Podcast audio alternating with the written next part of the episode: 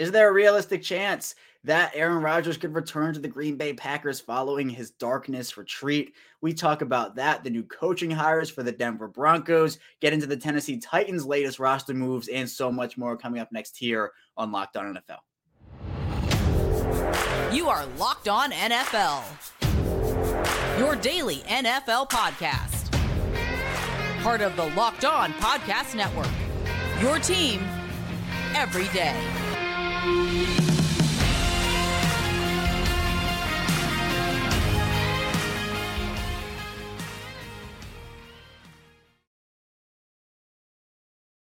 Welcome into another episode of the Locked On NFL podcast, part of the Locked On Podcast Network, your team every day. It's Monday, so you have me, Kevin Oestreicher, one of the many NFL experts over here on our network. And thank you so much for tuning in today and making Locked On NFL your first listen each and every day. We're free and available on all podcasting platforms. It also includes over on YouTube in video form. And we're back here as free agency continues to creep closer and closer. We have the draft coming up in a couple of months, and we're going to be diving into the biggest stories around the NFL as told by our NFL experts. And in this first segment, I do want to dive into the Aaron Rodgers situation. He goes on a darkness retreat, he comes back. People think, oh, maybe we'll have a decision we haven't heard anything yet. So we'll talk with Peter Bukowski of Locked On Packers about the latest in that whole situation. Then in our second segment, we'll be moving over to the Denver Broncos with Sayre Bedinger of Locked On Broncos. So the Broncos now have their offensive coordinator and defensive coordinator and most of the coaching staff to pair with Sean Payton and Russell Wilson. Then in the final segment, we'll be moving to the Titans, who released a litany of players, including longtime tackle Taylor Lewan. So we'll talk with Tyler Rowland of Locked On Titans about that in our final segment. So without any further ado, let's now dive into our Green Bay Packers conversation with Peter Bukowski of Locked On Packers.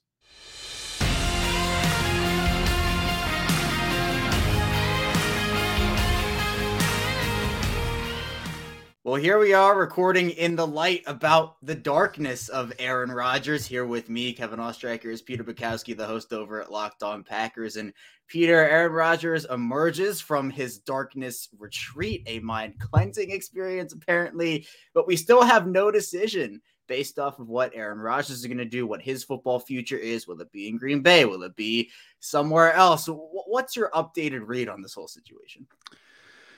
Uh, that, that this is not going to be um, any different than any other time that this has happened. Aaron Rodgers, I guess, is is really the, the easiest way because um, last year uh, he made his decision first week of March, about a week before the new league year opened.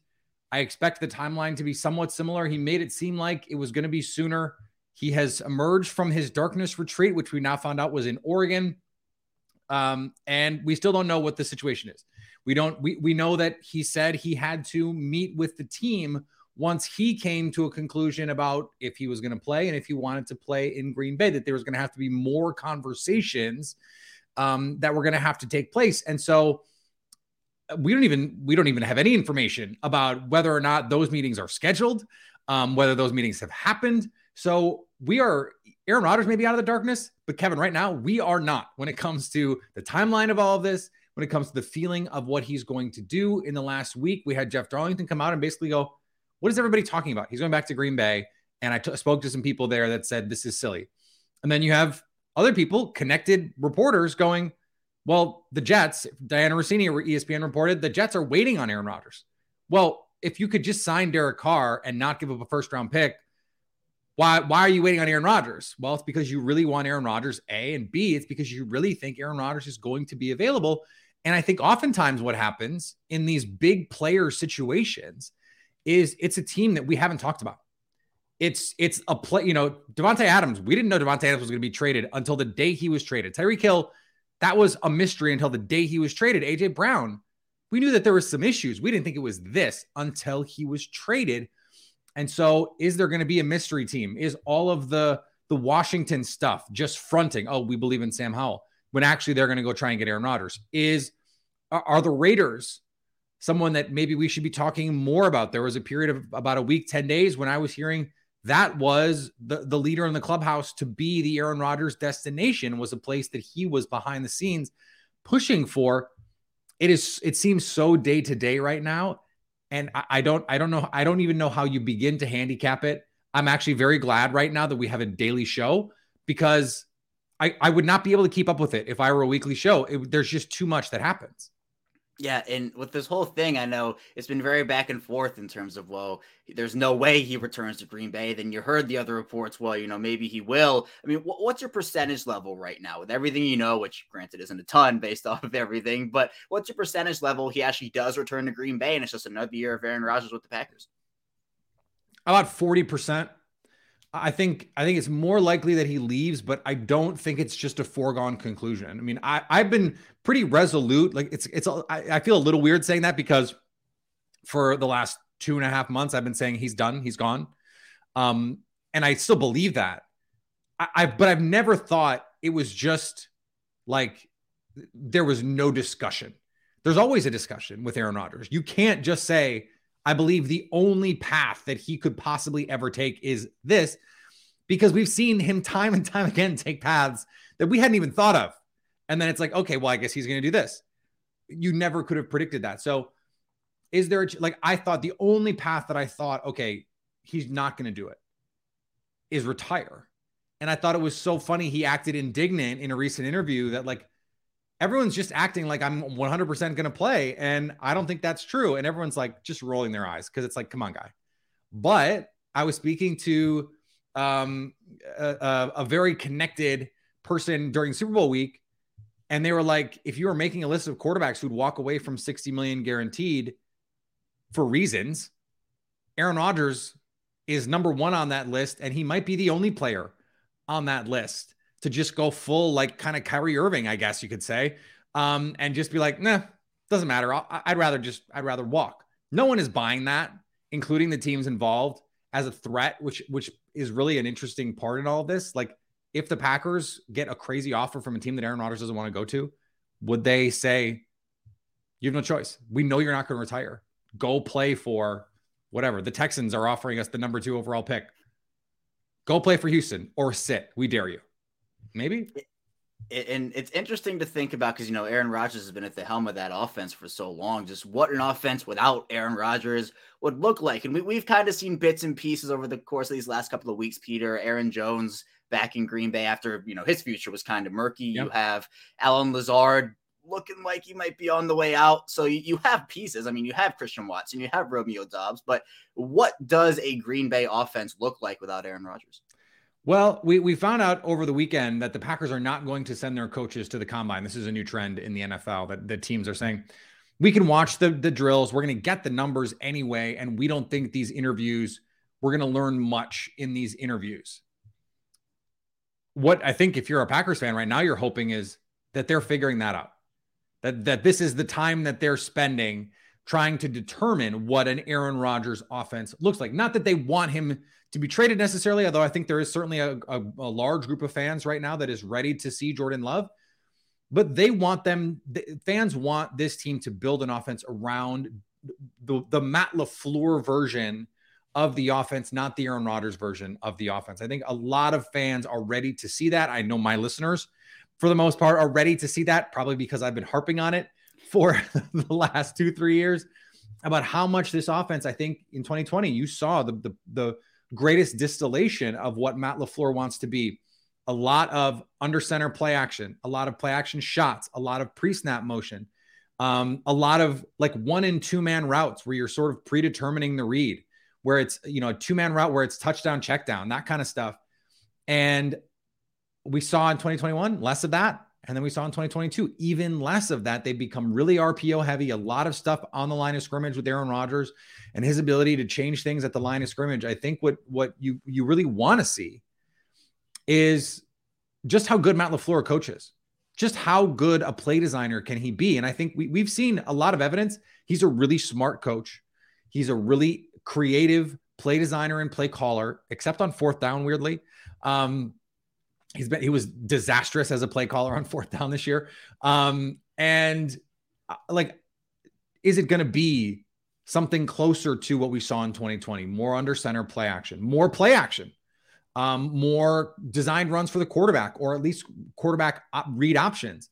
Um, are we going to see the full vertical RPO game? Right now, the Packers, like they've run two or three more RPOs than you and I, Kevin, over the last two years in terms of vertical RPOs, where they actually have a chance to post snap, read that conflict defender, and and whiz it past his ear hole if that's where where you want to go with the ball. I think Aaron Rodgers could be the greatest RPO post snap RPO thrower, vertical RPO thrower we've ever seen. But you think about the way that that you know Jordan Love has been running those concepts since he was 12. Well, when Aaron when Jordan Love was 12, Aaron Rodgers was like in his third year in the NFL. And so he like he didn't grow up running those concepts like everyone else did, like the two quarterbacks in the Super Bowl did, like the the team that you cover day to day does. And so there's a lot of stuff that I think it would otherwise not be on the menu for Aaron Rodgers that suddenly becomes on the menu for Jordan Love. We saw it when when Jordan Love played against Detroit in week 18. They ran a two-point conversion design court. Well, it was a it was zone read basically. And he could keep or or give and he read it perfectly and walked into the end zone. They're just not calling that play with Aaron Rodgers.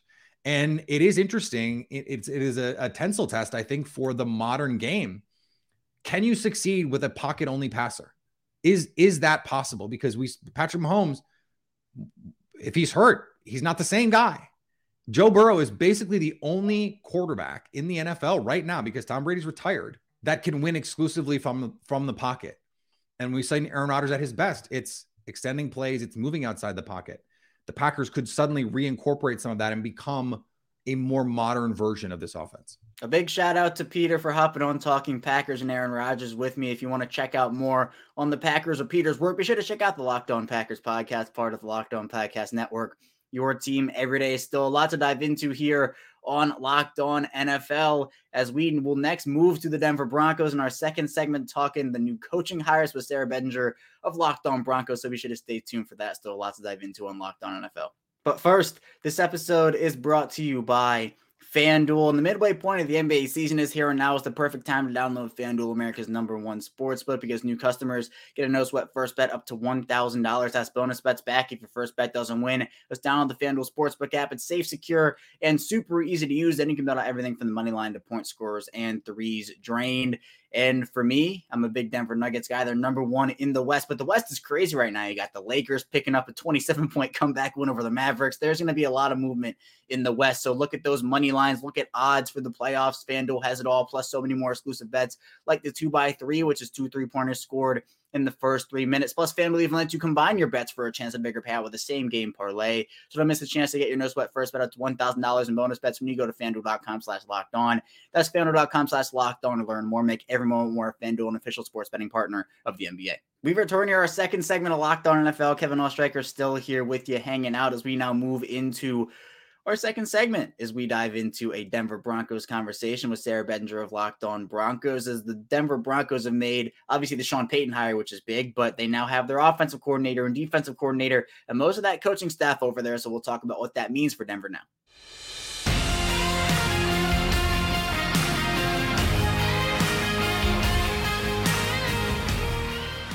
So the Denver Broncos are now putting the pieces around new head coach Sean Payton here to talk about that with me. And of course, Morris Sayre Bedinger, one of the hosts over at Locked On Broncos. And Sayre, this is a team that obviously big hire in Sean Payton. You trade away a couple of draft picks. They're pretty high ones for the Broncos, but you do get one of the best head coaches in this league. But now the pieces are starting to be put around him with Joe Lombardi and Vance Joseph as the offensive coordinator and defensive coordinator, respectively. But for Vance Joseph, it's bringing him home, bringing him home to Denver. There were a lot of high profile candidates for that DC job in Denver. Was Vance Joseph your top choice for it? Uh, you know, I had no idea he would even be on the radar, to be honest with you. But as the saying goes, you know, I'm sure Vance is having the time of his life. Look, Vance Joseph is a great dude. I think obviously you listen to him talk, you throw on any mic'd up of Vance Joseph, and you're gonna get fired up. Like he's he's definitely the type of coach like when the Broncos initially hired him as head coach, it was like this is the leader of men right here. And you can tell that when you listen to him speak he's just a, a good guy and he understands the game. Obviously, he's a very successful NFL coach at this point. Unfortunately, you know, the the memories that get evoked when you think about Vance Joseph and the Denver Broncos for many in Broncos country are negative, right? It's the 2017 season where they're trying to still shoehorn Paxton Lynch into the lineup. It's 2018 with Case Keenum when they were still one of the worst teams in the AFC West. And so to me, maybe not the top choice just because I didn't even know he would really be an option. But I, I don't mind it, honestly. I don't think it's like super thrilling. I think Van, Vic Fangio reunion might have been pretty exciting with Sean Payton, have two of the better minds on their respective sides of the ball in the league. Vance Joseph, I think, has quite a bit to prove to Broncos country to get back on their good graces. Yeah, and let's flip over to the offensive side of the ball now. Joe Lombardi being the guy from Denver now at offensive coordinator, an AFC West rival, and the Chargers letting him go. He now comes over to Denver. What does Joe Lombardi bring, and how can he help Sean Payton and Russell Wilson in this Denver offense get back on track? Well, what he brings is definitely familiarity with Sean Payton. Obviously, the way that he likes to run things and operate things. And you see that all the time with coaching hires, right? You see that guys bring along assistants that they're familiar with. They work well together. I think that's one of the first and foremost things that he brings to the table. But you also have the fact that he was just most recently coaching with the Los Angeles Chargers, right? So he spent the last couple of years scouting against the AFC West. So I think that helps in terms of Sean Payton's transition to the AFC West. I think it helps with Russell Wilson just being able to say, hey, this is kind of what we were seeing from you uh, on the other side of things last year. You know, so it, I think it's all encompassing. I don't think Joe Lombardi is the most earth shattering offensive coordinator out there, right? I mean, obviously had success with Jim Caldwell and the Lions back in 2014, plenty of success in New Orleans with Sean Payton. I, actually, quite a bit of success in Los Angeles with the Chargers as well. Unfortunately, kind of the scapegoat for uh, maybe uh, maybe Brandon Staley deserved a little more blame for the stuff that went down there at the end of the season. But I don't think he's an earth shattering name. I do think he's going to be helpful though, because we know Sean Payton is going to be calling the plays. So Joe Lombardi is going to be an extra voice in that room, and I think an important one. Yeah, and I think for a lot of people, the Denver coaching job, at least the head coaching position, and just the entire coaching staff, you know, very high profile for many, many months. You know, who's the guy going to be? You know, there was a lot of talk about DeMeco Ryans, but now it feels like, you know, the Broncos announcing a lot of assistants. So it seems like that's now getting in the rear view mirror. So, Sayre, wh- where do you turn your focus now? We have free agency coming up, the draft, obviously, but where's your focus turning to now that the coaching staff is pretty much all set in order here? It's going to be a, a big time free agency period for the Denver Broncos. I mean, obviously, you trade for Sean Payton this year. You're out uh, quite a few draft picks, right? So uh, I think all told, it, it ended up being three total first round picks, three total second round picks you know so it's it's a lot it's a hefty price to pay and i i i, I guess you could say the two most important positions on the team are filled with head coach and quarterback. Now it's a question of whether it's going to work out so you don't have draft picks but you do have head coach you do have quarterback. I think you can build around that in free agency and the broncos have a tremendous new ownership group obviously very willing to invest in the right things to make the team better. So I think free agency is going to be massive for the Denver Broncos. Quite honestly, I don't know exactly what that's going to look like. I don't know how much Sean Payton is going to change from what George Paton, the general manager, has built the last couple years in terms of the roster structure. I think they're going to be willing to make wholesale changes on the offensive side for sure. Maybe some on the defensive side a little bit as well. So, I, the Broncos, I would expect them to be making big moves to clear cap space. I would expect them to be making big moves via free agency, other trades that maybe uh, I know Brandin Cooks has been a focus of Broncos fans lately. He's been liking a ton of Broncos related content on Twitter and Instagram and stuff. So, you know how the Twitter detectives are all over it. I, I mean, I think it's going to be a big offseason for them in terms of those player acquisitions because you don't have the NFL draft to get those building blocks. Right. And you mentioned big changes. You even mentioned a wide receiver there and Brandin Cooks. But Sayre, Jerry Jeudy has been someone who's been in the news a little bit. I know the trade deadline, there were some, oh, the, the Broncos going to trade him. Are they going to trade him? And now I know there have been a couple of rumblings here and there this offseason. I mean, wh- what do you see the future for Jerry Jeudy being in Denver moving forward? I think he's a long term fixture. I think besides Pat Surtain, I think he's the best player on the team.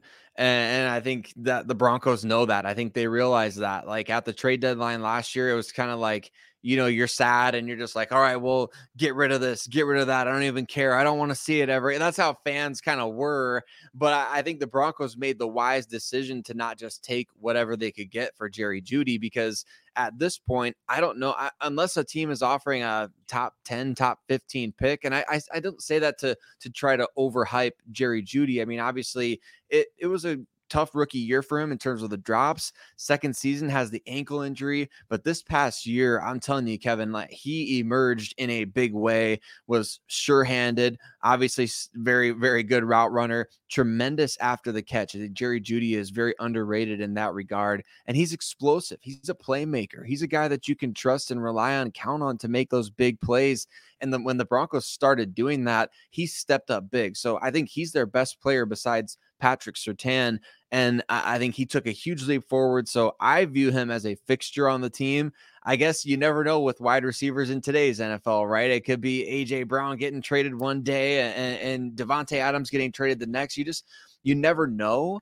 So I, I, think wide receivers have become a little too tradable of commodities. But Jerry, I would say, man, he is a fixture for this team. Hopefully, a long-term contract player. Denver made some pretty good hires here. I, I like a lot of their moves on the coaching staff. And again, a big thanks to Sayre for hopping on and talking Broncos. If you want more on Sayre's work or the Broncos, be sure to check out the Locked On Broncos podcast, part of the Locked On Podcast Network your team every day. But moving on now, we're going to transition into our final segment. We'll be talking Titans with Tyler Rowland of Locked On Titans, Ryan Tannehill, Bud Dupree, Taylor Lewan, and more. So be sure to stay tuned. Still lots to dive into on the show. We return here. It's our final segment of Locked On NFL. Kevin Oestreicher, your host, still hanging out with you here again. Thank you so much for tuning in, and making us your first listen each and every day. Be sure to like and subscribe on YouTube and follow along anywhere you get your audio podcast. But now let's dive into our Tennessee Titans conversation with Tyler Rowland of Locked On Titans. We're going to talk about the major roster moves Tennessee made over the course of the past week and what it could mean for the team moving forward. Well, the Tennessee Titans have made some pretty big changes over the course of this past week. Here to talk about that and more with me is Tyler Rowland, the host over at Locked On Titans. And Tyler, it kind of feels like the end of an era in Tennessee as Taylor Lewan, one of the mainstays on that offensive line, was released. You have Zach Cunningham, Randy Bullock. You also have Robert Woods, all gone, and you know save some money there. But with mm-hmm. Lewan in particular, this is a guy that has meant so much to that franchise for so long. I mean, what do these cuts mean for the future of Tennessee, and how do you look back on the tenures of each of those guys? Well, specifically for Lewan, I mean, I, I think he's in a weird spot because his personality is a little bit larger than life. And while a lot of people in Tennessee love that, there are some people that didn't always appreciate all the talking that Taylor Lewan did. But I think at the end of the day, nine years with the team, three Pro Bowls, got he was a part of the team in 2017 that won the first playoff game for the Titans in, in a decade. He was on the 2019 team with them in 2020 when the Titans had some good moments and and went pretty far. So he's been a part of the, the revival from when the Titans were winning two and three games in 2014, 2015. So uh, I think that while Taylor Lewan may not be, you know, one of the greatest tackles of all time or anything like that, I think he definitely holds a special place uh, in the hearts of Tennessee Titans fans. Robert Woods, still a good player. I think he's going to latch on with someone else, but the Titans just needed a younger, faster addition to the wide receiver corps. And Zach Cunningham played six games and didn't play that great when he was on the field. Randy Bullock, you're not paying Randy Bullock 2.6 million dollars. I think I can I can end it there. But at the end of the day, it was all about managing the cap. The Titans need to get younger. They need to get faster. They need to get cheaper as a team and they were 23 million over the salary cap. With those four moves they were able to clear out 38 million dollars in salary cap space and get back to good. Um, and there are still some moves that may be coming down the pike but what i would say is there is this little debate going on whether this is a rebuild or a retool for the titans. And in my opinion as long as there is jeffery simmons and kevin byard on defense and Ryan Tannehill and Derrick Henry on offense. You can't call it a rebuild. If they were to shed both those guys on offense, maybe, I'm sure we'll talk some Tannehill in a moment, then maybe you could call it a rebuild. But right now, I, I think that it's it's still more of a retool. This team wants to win still.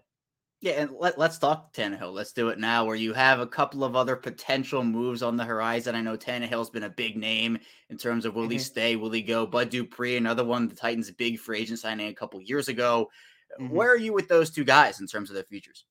Well, I think with Tannehill, despite all the noise that you hear, I still think Tannehill is the Titans starting quarterback in 2023 because I just don't see a way that they can improve on the quarterback spot that's a realistic path. And on the flip side, like I just said, and Titans, some Titans fans don't like hearing this. And honestly, I don't know if I like hearing it either. I think the Titans should consider maybe rolling Josh Dobbs or Malik Willis out there for a season and see how close you can get to a Caleb Williams or Drake Maye and maybe take a stab at it there. But at the end of the day, the Titans just fired a general manager that's had a, a winning record in almost every year uh, of his run with the Titans. Jon Robinson won a ton of football games, and the Titans were seven and three, winning the division, almost won the division with 23 guys on IR at the end of the season.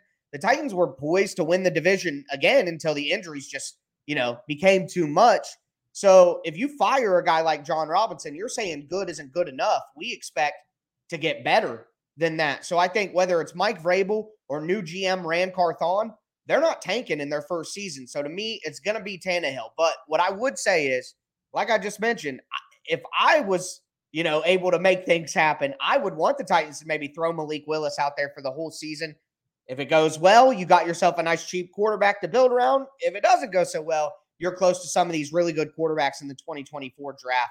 Uh, so I think that would be the move. But at the end of the day, a trade up in the draft, Aaron Rodgers going to Derek Carr, which doesn't make much sense. I don't see any of that actually happening for the Titans. I think uh, Tannehill is the starter in 2023. You mentioned the word retool. If Tennessee tries to compete again, you know, with Tannehill as the guy, and maybe it, it doesn't go so well. You mentioned the Titans moving on from Jon Robinson. Does that conversation maybe shift to Mike Vrabel at the end of the season if it doesn't go as planned?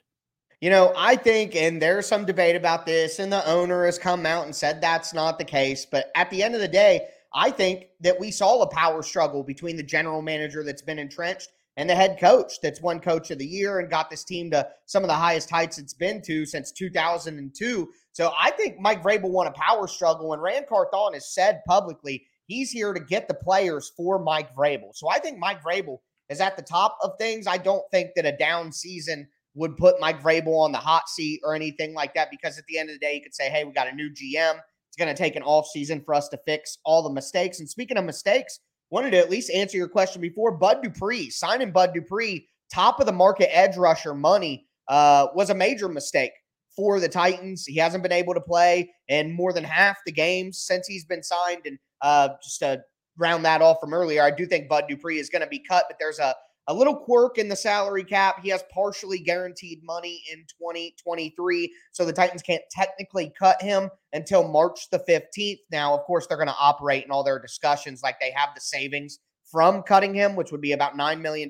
They may even do a post June 1st designation on Bud Dupree and say 15 million after June 5th or June 1st, but they wouldn't have that during this initial period of free agency. So what they decide to do is is going to be interesting to see, but I do think Bud Dupree still is cut because that was a, a, big mistake for Jon Robinson, along with Caleb Farley and Isaiah Wilson, and then of course trading away AJ Brown. Right, and you, you mentioned how you want the Titans to get faster, to get younger as we kind of yes. approach free agency here, the draft in a couple months. What mm-hmm. positions mm-hmm. are you looking at for the Titans to really go after? Well, I think number one, they got to look at the offensive line, and whether that be offensive tackle, interior offensive line, both of them at the same time. The Titans might be replacing four out of five starting offensive linemen. And the fifth starter that would be returning is Nicholas Petit Frere, who was a third round rookie last year who had some up and down moments. He may get kicked inside. He needs to improve if they keep him out at right tackle. So the Titans could use as many offensive linemen as they can get their hands on, whether that be free agency or the draft. And then at wide receiver, I mean, with, with Robert Woods moving on, he did lead the team with 52 catches and over 500 receiving yards last year. Burks showed some great flashes of being a top tier receiver, especially down the field, but he was only able to play 11 games. So the Titans need a lot more at wide receiver. They need a lot more on the offensive line. And I think they need an edge rusher. If they cut Bud Dupree, Harold Landry's coming back from an ACL tear before the season last year. All they have other than that is Rashad Weaver will be going into his third season, uh, only really two with an injury suffered his rookie year. So they'd be a little thin at edge rusher. So I would say offensive line, wide receiver, and uh, the edge on defense would be the biggest needs to watch for the Titans. Big shout out to Tyler for hopping on. Tennessee has a, a huge offseason ahead, as you know, Tyler talked about whether this is a rebuild or a retool. If they retool, certainly have the talent around them to, to go far, but they have to make the right moves this offseason. And for more on the Titans and Tyler's work, check out the Locked On Titans podcast, part of the Locked On Podcast Network, your team every day. But that's all I have for you here today on Locked On NFL. Thank you so much for tuning in today. When we get back here tomorrow, it's more NFL content with your Tuesday host. So be sure to stay tuned for that, and we will see you right back here tomorrow.